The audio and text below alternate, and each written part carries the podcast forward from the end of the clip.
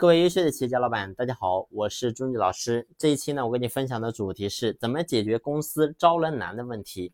其实你会发现，在过去改革开放刚刚开始的时候，那个时候作为公司的老板，你根本就不用愁招人的问题。为什么这么讲呢？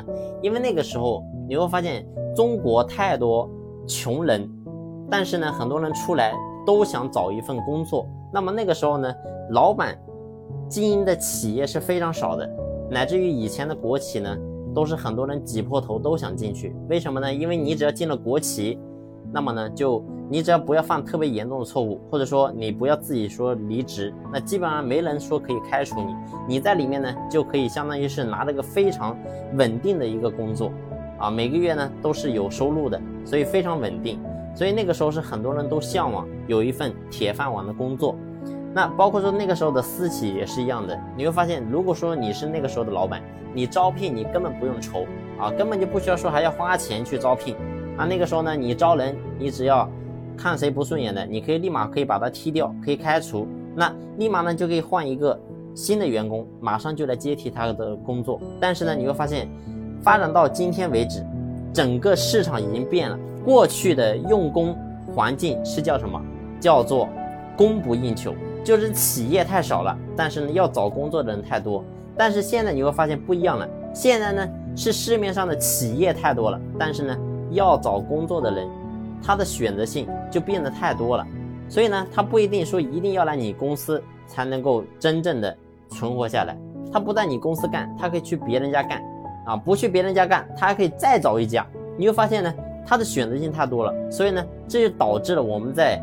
招人也很难，包括呢留人也变得特别难。那么在这种情况之下，我们到底该怎么样能够把招人这个问题该解决呢？其实有一个非常重要点啊。那如果说我们的企业不是说只有一两个人啊，或者说几个人那种企业的话，稍微大一点的，那么我建议你呢，你可以去招聘一个人事专员啊。什么叫人事专员呢？那么这个人就是专门给公司招聘的啊。为什么？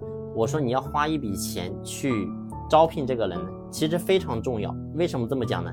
因为你会发现很多公司是缺人的啊，特别是咱们当老板的，其实你自己心里是非常有有底的啊，你自己知道你现在是怎么个情况。很多人呢遇到不好的员工，然后呢也不好意思开除啊，不是说不好意思，是你根本就不敢开除他。为什么你不敢开除他呢？因为你知道，我只要一把他开除了。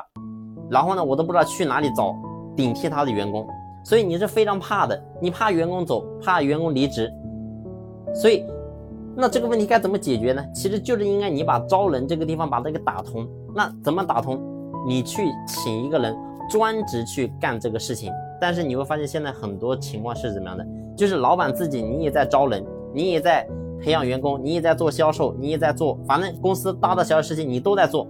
所以你会发现，你一天到晚你都忙不过来，你天天累得跟这个说句难听点的，你就累得跟牛一样。但是呢，最后你会发现企业还没有做好。所以这是因为你的角色混乱，你不应该什么事情都自己做。那么招聘这一块，如果说你请一个人回来之后，让他专职给你干，你会发现完全就不一样。首先不说别的，我们问问自己，招聘这块你你真的懂吗？你自己是干这一行出身的吗？你也不是啊，所以在这个地方，专业的事情一定要让专业的人干，而不是什么东西是你去干啊。所以这是第一个点，就是招聘这一块其实也是一项能力，并不是说你随随便就能够把人就能够招好的，不是这样的啊。你让专业的人干专业的事，那他招聘效果跟你比起来完全就是不一样的啊。所以。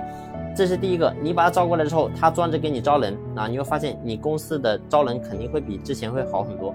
第二个呢，你可以设设定一些所谓的一些制度，你比如在公司内部啊，你可以让员工也负责招人啊，只要员工帮忙介绍他的朋友来到公司里面上班，那么呢，你给他一定的奖励啊，那这样的话，说实话，员工也愿意去介绍他身边的一些亲朋好友来到企业里面给咱们干啊，所以呢，你要发动。内部、外部一切的力量去招聘，你会发现你招聘这个问题就不会是么是什么很大的问题，就不会有这个问题的啊。当然呢，你把招聘这块做好，其实你会发现还有一个很好的好处，就是你可以实行末位淘汰制啊。什么叫做末位淘汰制呢？